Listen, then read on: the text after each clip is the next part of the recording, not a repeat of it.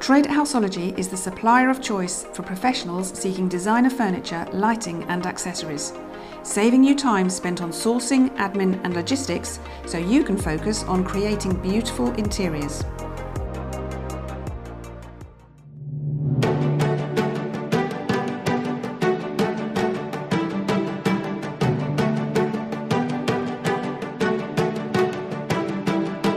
Welcome to the Interior Design Business. We are the monthly podcast produced by the interior design community for the interior design community. My name is Jeff Hayward, and with my co presenter, Susie Rumbold, Creative Director of Tessuto Interiors and past President of the British Institute of Interior Design, we're bringing you a special episode released to coincide with International Anti Corruption Day 2019. Yes, in this episode, we're looking at the unethical practice of kickbacks in interior design on the day that the British Institute of Interior Design launches its Kick Out the Kickbacks campaign. Welcome to the interior design business.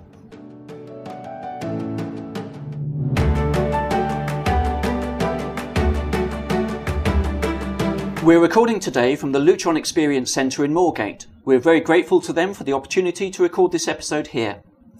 And we're joined today by Katherine Elworthy, COO of the British Institute of Interior Design. Welcome to the show, Katherine. Thank you very much for having me. Katherine, what precisely is the purpose of the BIID's Kick Out the Kickbacks campaign? The purpose of the campaign is quite simple, and it's to end bribery in interior design. Um, so it's an issue that we've been made aware of over the past few years. We've had clients approach us and sort of say that they've been made aware that their designers may have been receiving payments from suppliers that Goodness. they haven't been informed about. Um, we've all, it's also sort of come up in conversations with designers um, that suppliers have sort of approached them and said they'd be happy to sort of work in a margin if they ordered from them. Um, and the other reason that we thought that the campaign was really an important thing to do is the fact that in conversations colleagues and myself have had, a lot of designers are not aware of the issue of bribery. They're not aware so they don't the, realise that what they're doing is actually breaking the law. Yes, yes. Or it, it may not be. It all depends on sort of the level of transparency involved. But I don't know if they're aware that there is an Act of Parliament, the Bribery Act, that came into law in the UK in 2011. So, or if they're aware of it, they might not realise that it applies Impacts to them. all businesses in the UK. Um, and so that's why we felt it was really important. It's been in the works for a while, and then obviously we thought it's International Anti Corruption Day.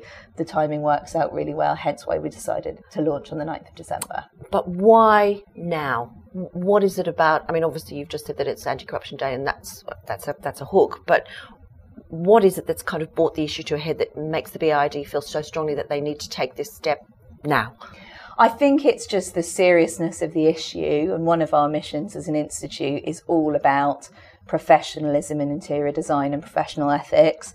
That's why our entry procedures are so rigorous. People have to have the education and experience, they have a face to face interview, they have to have references, and they also abide by a code of conduct. So it's not necessarily that we think this is necessarily a large scale issue, but it's just the fact that even a few incidents of this happening, you only have to have a client have a really bad experience with a designer where they feel really betrayed.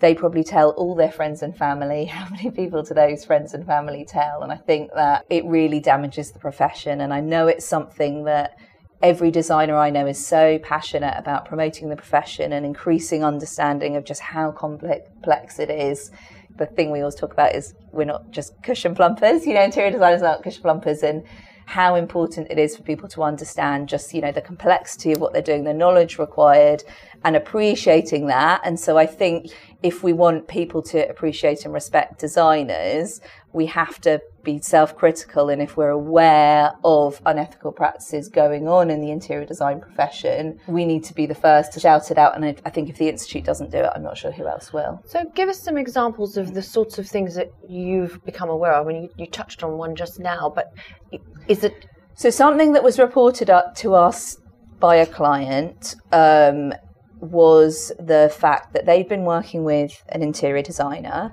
um, on a sort of consultancy basis. So they'd entered into a contract for them to redesign their house. So this was a domestic client, a private residential job. They were paying them on an hourly rate for their services, you know, very standard practice. And they actually discovered through an email that had been sent to them accidentally that the designer had coordinated, colluded, I'm not sure how you want to put it, with a kitchen supplier to inflate the price of a kitchen. So the kitchen supplier gave the quote directly for this kitchen to the client. Um, the client agreed to it, paid it directly, um, and they later found out that that price had been inflated by £2,000, um, and the designer had then invoiced that kitchen supplier for a sort of commission arrangement fee. I'm not sure of the exact language that we used, used on the invoice. At no point in this process had the supplier informed their client because the client paid the kitchen company directly that this was going to happen.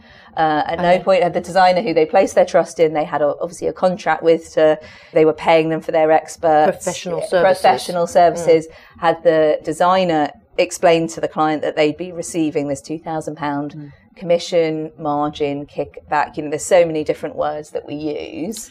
Um, and so that's an instance where clearly that's unethical and disclaimer i'm not a lawyer i'm, not in law enforcement but most likely that is a bribe and is illegal in the uk so if the either the kitchen supplier or in this case the interior designer had been upfront and said to the client i am receiving a 10% commission or a commission of £2000 on this kitchen would that have made it okay? Yes yes exactly. It all comes back to transparency right. you know? That you're in a position of trust with the client, they're paying you for their advice. And so if you're transparent and you explain, and then they can make the decision on whether or not to go forward with it. I suppose the implication is that the designer's advice to that client then has not been impartial, that he or she recommended that kitchen company because that kitchen company were willing to participate in this process. So actually, it may not have been the best kitchen company for the client to be using. Well, I think what's really important to remember is the Bribery Act is really, really comprehensive. I think it's sometimes described as the most wide ranging anti corruption, anti bribery law in the world. And it's not just a case of the payment leads to a change in behaviour. So I think maybe this a widespread understanding is reflected in the first conviction under the Bribery Act. So it came into law in the UK in 2011. Later that year, uh, a magistrate's court clerk was convicted because he was found on multiple occasions to have taken £500 to um, not enter driving offences on a court database. So I think that's maybe what people understand by bribery. You know, he clearly had a duty in his role, that he, job that he was being paid for, and he was not performing his job properly because of the bribery. But there's actually a second definition in the Bribery Act that I think is really relevant to our conversation today, where you're receiving an adv- advantage, usually financial, but not always. And just by the fact of receiving that advantage, you are performing your job or a task improperly. So if you've got a contract with a client where you agree to offer them impartial advice, mm-hmm. there's a trust that's been placed in you, good faith that you're going to do your job properly. That kitchen supplier could have, the, that designer could have genuinely thought that that kitchen supplier produced high quality products. Um, it was the right style for the property. It was within budget, even with the inflated £2,000 and it could still be a bribe because the point is just by accepting that undeclared financial advantage. Well, you just muddy the water at yes, that point, don't yes, you? Yes, they, it calls they've all your of, judgment into question. Exactly. And how widespread do you think this kind of activity is?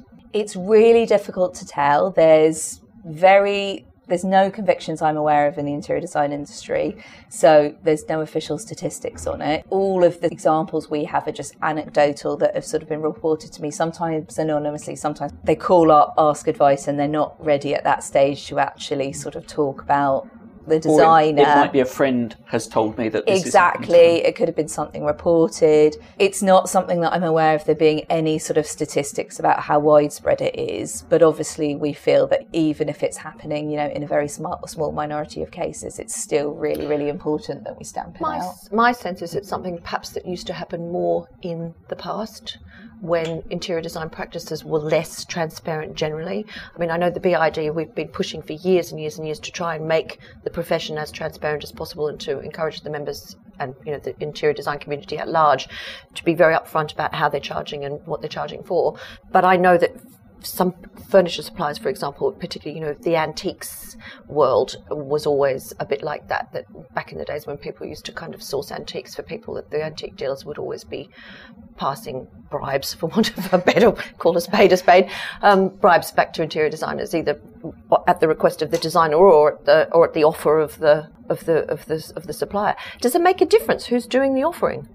No, both obviously, if all the circumstances are in place, you know, there's got to be corrupt intent proved. It's not as simple as every single sort of undeclared payment is a bribe. You know, as I said, I'm, I'm not a legal expert, but there are two offences there's active bribery and there's passive bribery.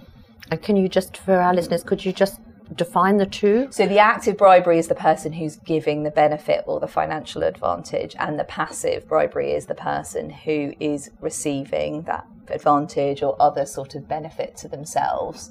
So it doesn't matter who started it, so to speak, or whose idea was hmm. it. What are the repercussions if you get caught?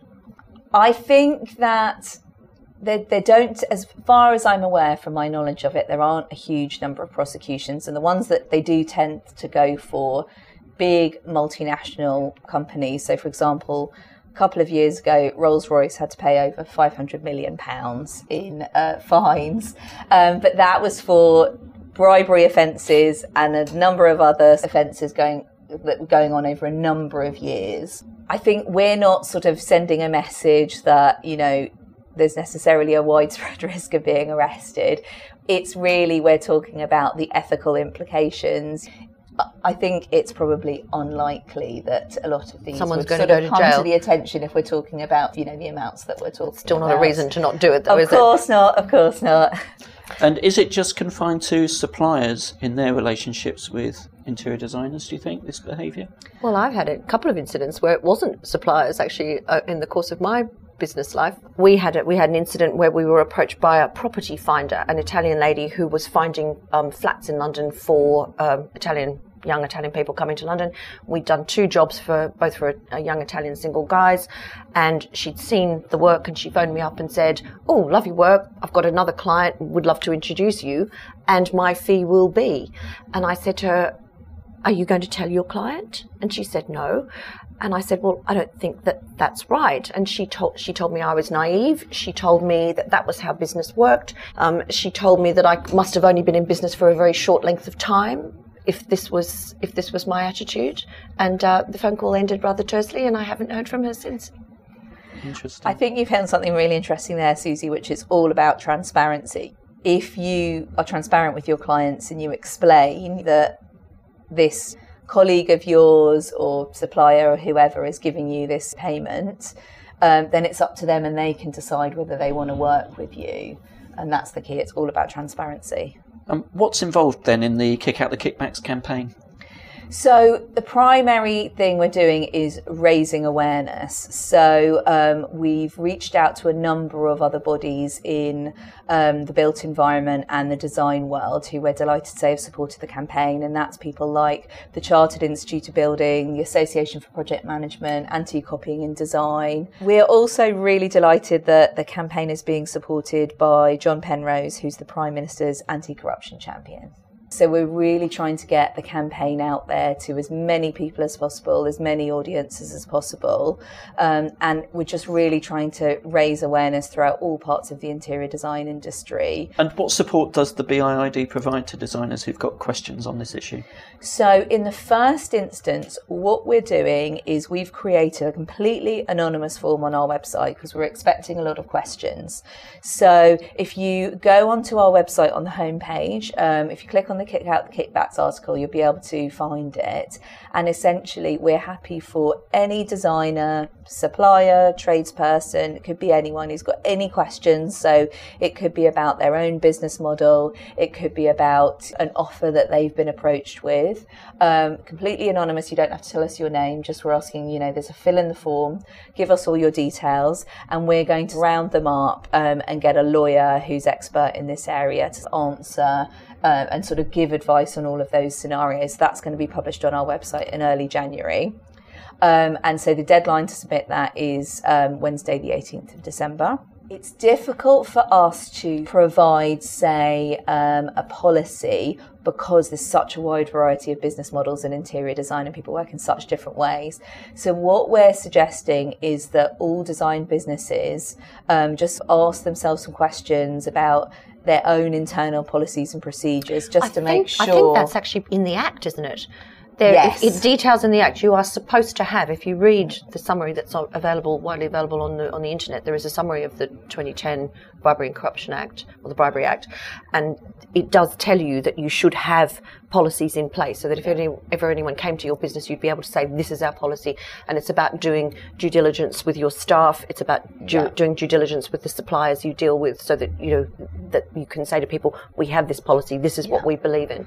And it's very much in proportion with how your business works. So, for example, if you're doing business in countries that have higher levels of bribery, you might have to think about that. So, there's no expectation of the government that you have to have a 30 page anti bribery and corruption policy if you're a small interior design practice, say, who mainly works in the UK. So, I would really stress that designers shouldn't panic about this. If you go on the internet and you Google sort of anti bribery policy, you'll see a lot of businesses that have one. It might, it might just be one or two pages, and a lot of it's very sensible. It sort of talks about accepting hospitality, that you can accept a sort of a small gift at Christmas, but maybe an all expenses paid two week to cruise the in Bahamas is Caribbean not gonna be would not be appropriate. So I think you know so so much of this is just is common sense and it's not about hearing about the campaign and then sort of panicking because you don't have lots of policies in place. It's just a prompt and then for you to sort of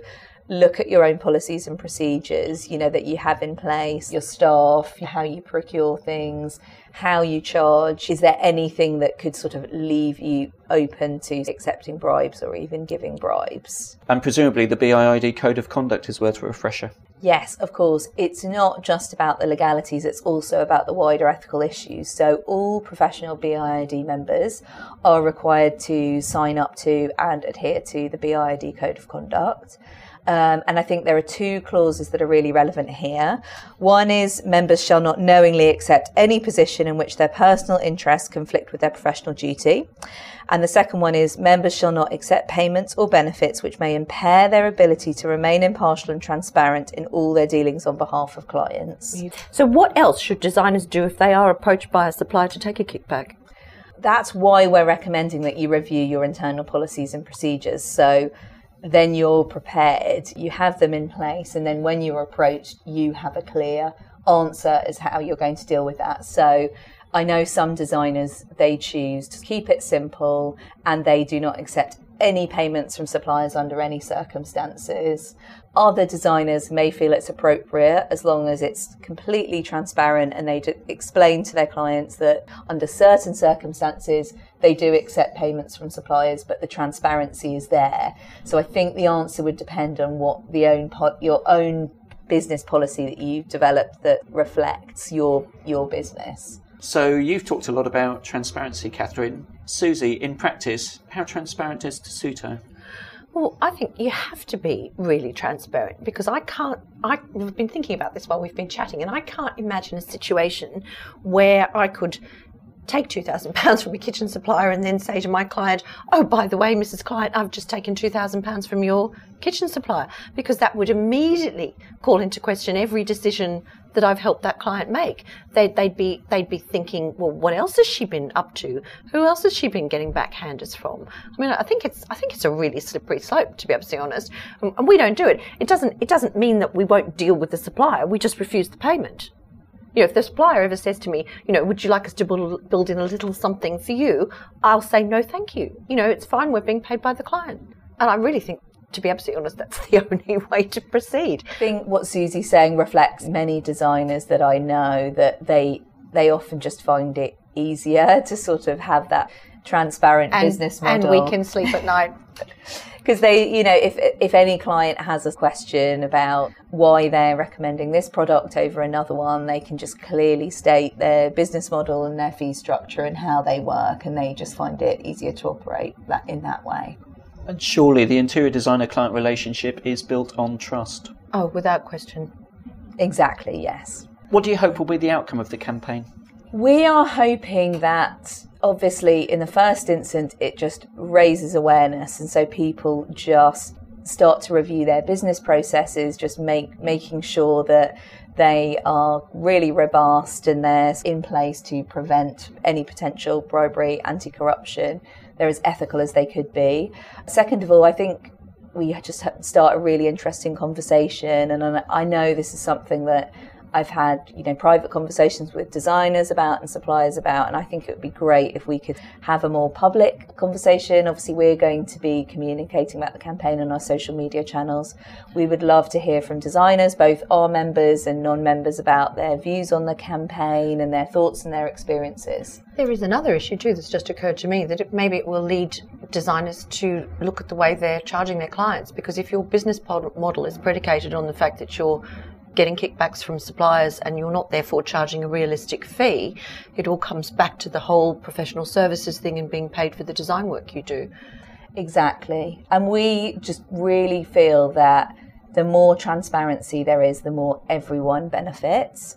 Um, and I know, you know, as we spoke about earlier, the sort of frustration maybe that designers aren't taken seriously, and the fact that, you know, maybe part of the reason is TV programs that have depicted designers in a certain way, but I think it's really important for any industry, all industries go through this, that they have to look at the behaviour that's going on, bring it to the light, bring in transparency, and I really think that it'll benefit the whole profession in the long run. The more ethical we are, the sort of prouder designers can be of their profession.